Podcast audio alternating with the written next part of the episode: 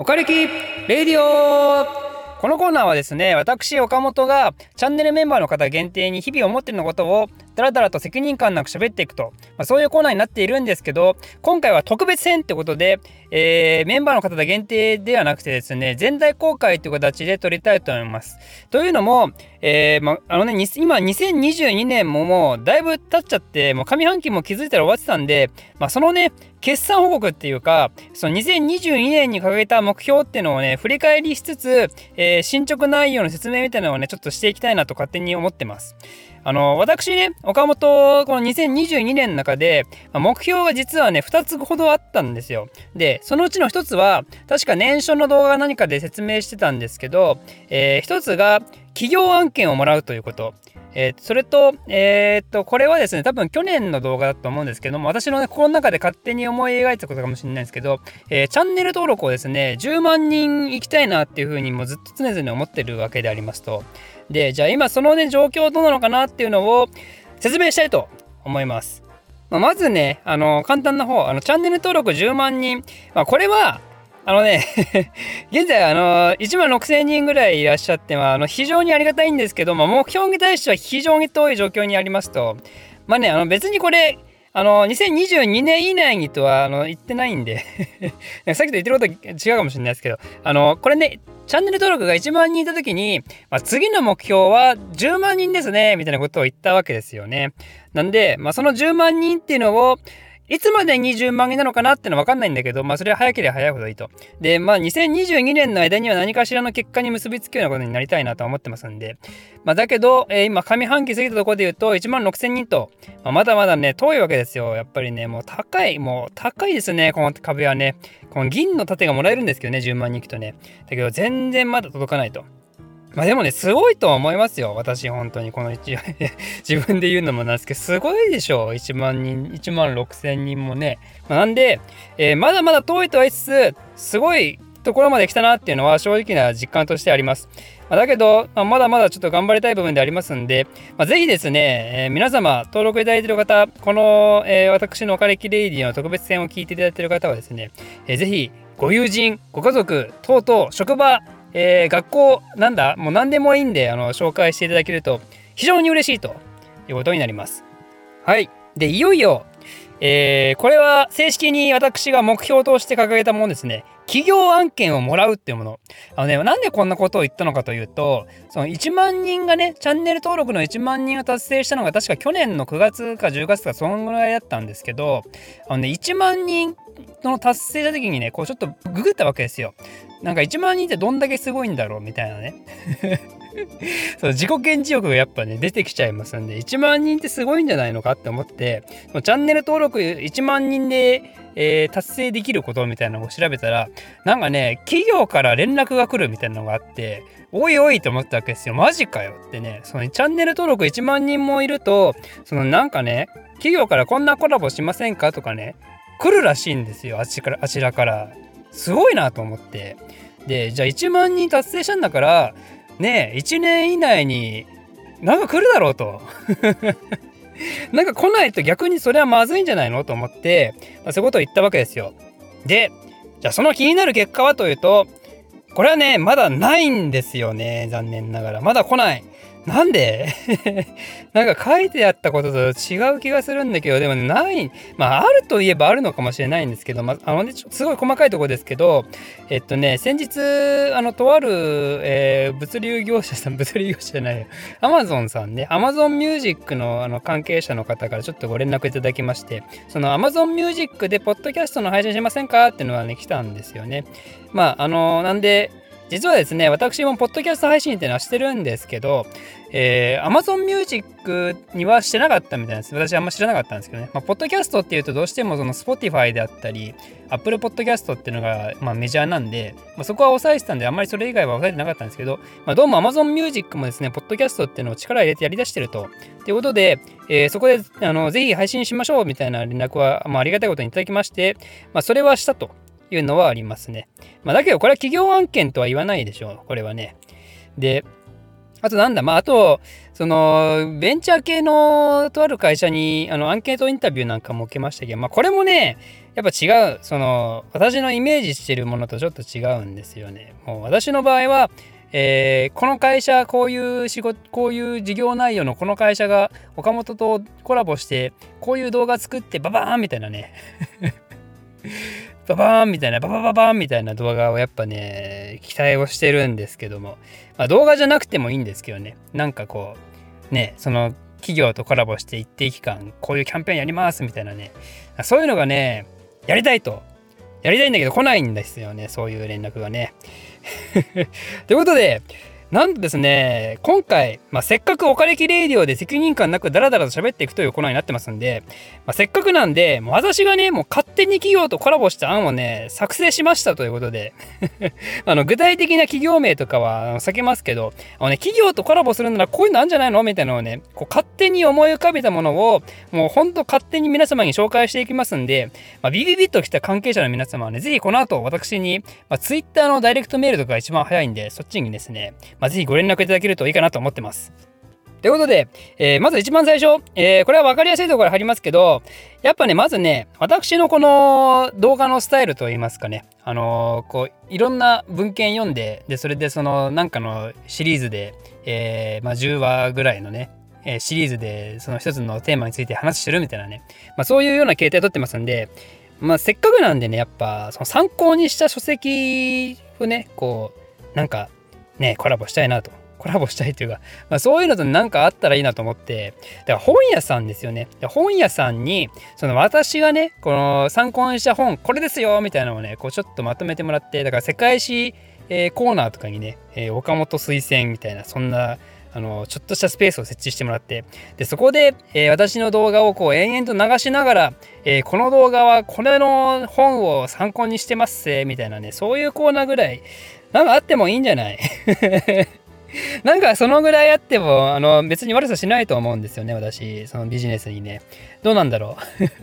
まあ、あの、私そんな変なマイナーな本とか読んでないですごいあのメジャーな、まあ、大体本屋さんに行けば、あの、置いてあるような本を参考にしてる部分はありますんで。なんでもうすでにね、在庫として持ってる本をこう、なんかちょっと、あの、いつもと違う感じで、じゃあ1ヶ月間、ちょっとね、力入れて、あの、ポップ作ってやってみるかみたいな。そんなのはあってもいいかなと思ってますね。なんで、まあ、ぜひぜひ興味あるあのね本屋さんの関係者の方々 あのツイッターの DM が、ね、一番つながりますんでぜひ、えー、ご連絡していただければいいかなと思いますねと。うん。で次、まあ、似たようなコンセプトで言うとあの旅行会社とかもねあのいいんじゃないのって思うんですよね。あまあ、今コロナですけどね。まあ、だけどあのー、ね、私の世界史の動画っていうのも別にどっかのエリアとかどっかの時代絞ってやってるわけじゃなくて、まあ、古今東西いろんな場所をやったりするもんですから、まあ、なんかね、そういうのできないかなと。ね、なんか、なんかね、そのイタリア旅行特集つって、イタリアといえばやっぱローマですねって言って、ローマといえばやっぱ古代のあの時代ですよねと。おそういえばなんかこの YouTuber ローマについて延々と20話ぐらいの動画作ってますよみたいなね。なんかそんなのあってもいいかなって思いますね。ねやっぱね歴史を知ってからねそこの遺跡に行くのと歴史を知らないでそこの遺跡に行くの全然面白さ違いますからね。やっぱね全然面白さ違うっていうかね何も知らないのに遺跡に行っても面白いこと何もないですからね。言ってしまえばね、まあ、別にもともと歴史がなんか好きでねそれでそこの知識そこの時代そこのなんだそこの場所のそこの遺跡の知識だけは全然ないんだけどだけどなんか他の前提知識が知ってるとかってまあ面白いかもしれないですけどそうじゃなくて単純にね、あのイタリア旅行行きてっつって、まあ、イタリア旅行の目玉って言ったら、あのコロッセオですよ、みたいなね。コロッセオなんか行ってみっか、っつって、円形闘技場なんか、あでかいね。あ、これそんな昔に作ったんですか？みたいな。あ、すごいねで終わるよりかは、やっぱ、なんでこの時代にこんなコロッセオってのができたの？ってかねそのコロッセオを作った人って誰とかね。その人はどういう時代背景のもとそれ作ったのとかね、まあ、そういうのがあってもいいんじゃないかなと思うわけですよ。ね。そういうのを知ってるか知ってないかで、まあ、やっぱりね。全然違うと楽しめるのが。やっぱどうせ旅行行くんならねどうせ金かけて海外旅行するんだったら、まあ、少しぐらいねそのぐらいのあの勉強しちゃってね、罰当たらないですよ。罰当たんないし、むしろあの旅行を2倍にも3倍にも楽しませるものだと思うんで、なんでその旅行会社さん、ぜひ、えー、ピンときた方はですね、えーまあ、同じようにあの Twitter の DM 送っていただければ、あの全然あの私なんかしますんで、よろしくどうぞと。はい、次。えー、次はですね、まだまだありますよ。まだまだありますかね。えー、次はですね、え予備校ね、予備校。あのー、大手予備校のね、まあなんか何でもいいんですけど、これはね、あのあのちょっとこれを聞いた感じだと、ね、岡本がなんか、あのー、授業するのかみたいなふうに思うかもしれないですけど、そんなことは全然考えてない。あの、それは私はプロじゃないんで、そんなことをするのはおこがましいと思う。私はそれは思うんですけど、そうじゃなくて何をしたいのかというと、私が予備校のえー、世界史の授業を受けたいんで これは完全にあの私の願望なんですけど単純に私がその世界史のね、えー、授業をしっかり受けたいと。でそれで、えー、感銘を受けたいわけですよ。で感銘を受けて、えー、宣伝をすると 私がそのね、えー、宣伝宣伝をすると。ねあのお茶の水にある予備校とか、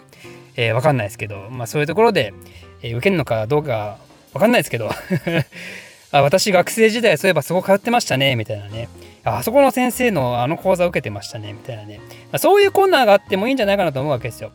あの私のチャンネルの視聴者は結構年配の方多いような気もするんですけど、まあ、そうは言ってもあのね実は、えー、高校受験用の動画をちらほら作っていたりとか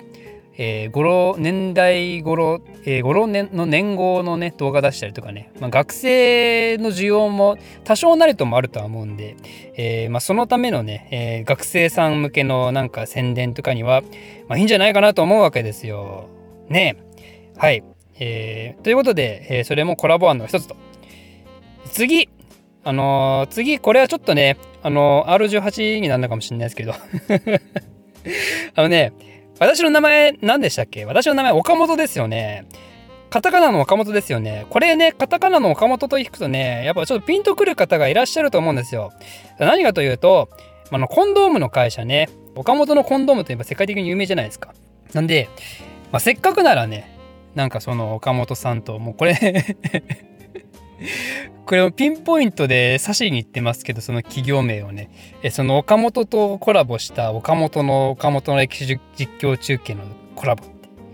なんかいいような気がするんですよね。実は、その、えー、共通点ってそこの岡本っていう名前だけじゃなくて、その私、昔何かの動画で言ったんですけど、私、あの、茨城県の龍ケ崎市っていうとこ出身で、その龍ケ崎市にはですね、その岡本のコンドームの工場が確かあるんですよ。なんかこれね、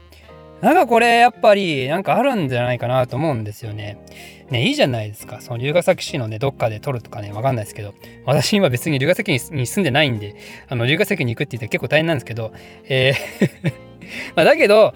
なんかあっても良さそうですよね。なんか、わかんないですけど、コンドームの歴史？コンドームの歴史？コンドームの歴史？まあ、コンドームっていうか、その避妊の歴史みたいなね、避妊の歴史、あの、昔は、私全然知らないですけどねその江戸時代のその遊郭とかで否認をする時はなんかこう紙を入れてどうのこうのみたいなね。だけどやっぱりそんな100%ね否認にならないから結構大変でどうのこうのみたいなそんな苦労話があると思うんですよだけどその苦労話を乗り越えてだけどコンドームっていう優れた避妊具が出てきたことででもうこんだけ貢献してるんだぜ人類にみたいなでもちろんねコンドームって別に避妊をするだけが目的じゃなくて性病のね性病を防ぐのにも非常にあの影響を与えてるわけで、まあ、いろんなところでメリットがあるわけですよ。だからそのコンドームが生まれたことで人類ってのはどんだけ、えー、なんだ？コンドームが人類に与えたその貢献度っていうのはどのぐらいあるんだっていうのを、えー、最終的な結論に持っていくためにそういうなんかねいいんじゃないですか？ヒニングの歴史みたいな岡本さんね。いいんじゃないかなと思いますよ。なんで、あの、岡本株式会社さん、岡本株式会社であってんのかな、えー、広報担当の方とかね、えー、ぜひ もし、あの、この動画見ていらっしゃったら、ぜひ、ぜひぜひ、えー、お声掛けくださいと。ということで、えー、まあ、そのぐらいかなと思ったんですけど、まあ、今ちょっと最後ね、あの、話した時に思い出したんですけど、私、確かね、その、龍ヶ崎市出身ですよって話をした時に、あの、自称龍ヶ崎市宣伝大使みたいなことを言ってた気がするんで、となると、なんかね、これ、やっぱ龍ヶ崎市役所とかね、いいんじゃない？これもピンポイントだけど、ね、私、あの、結構地元愛ありますから、その龍ヶ崎市のね、あの、これがすごい、あれがすごいとか、あの私があのー、高校生ぐらいの時に突然コロッケの街になっちゃった龍ヶ崎市なんですけど、あそのコロッケの宣伝をするとかね、わかんないですけど、何でもやりますんで、どうですかという感じで、えー、まあ、長々喋りましたが、こういうのが、オカレキレイディオのコンセプトであるということでして、まあ、少しでもね、あの、オカレキレイディオも面白いなって思った方は、あの、チャンネルメンバーになっていただければ、他のシリーズもバンバン聞けますんで、まあ、バンバンというか最近あんまり投稿しないですけど、まあ、他のシリーズもね、何回かありますんで、まあ、ぜひ、チャンネルメンバーになってない方は、この機にチャンネルメンバーになりましょうということで、えー、今回は以上です。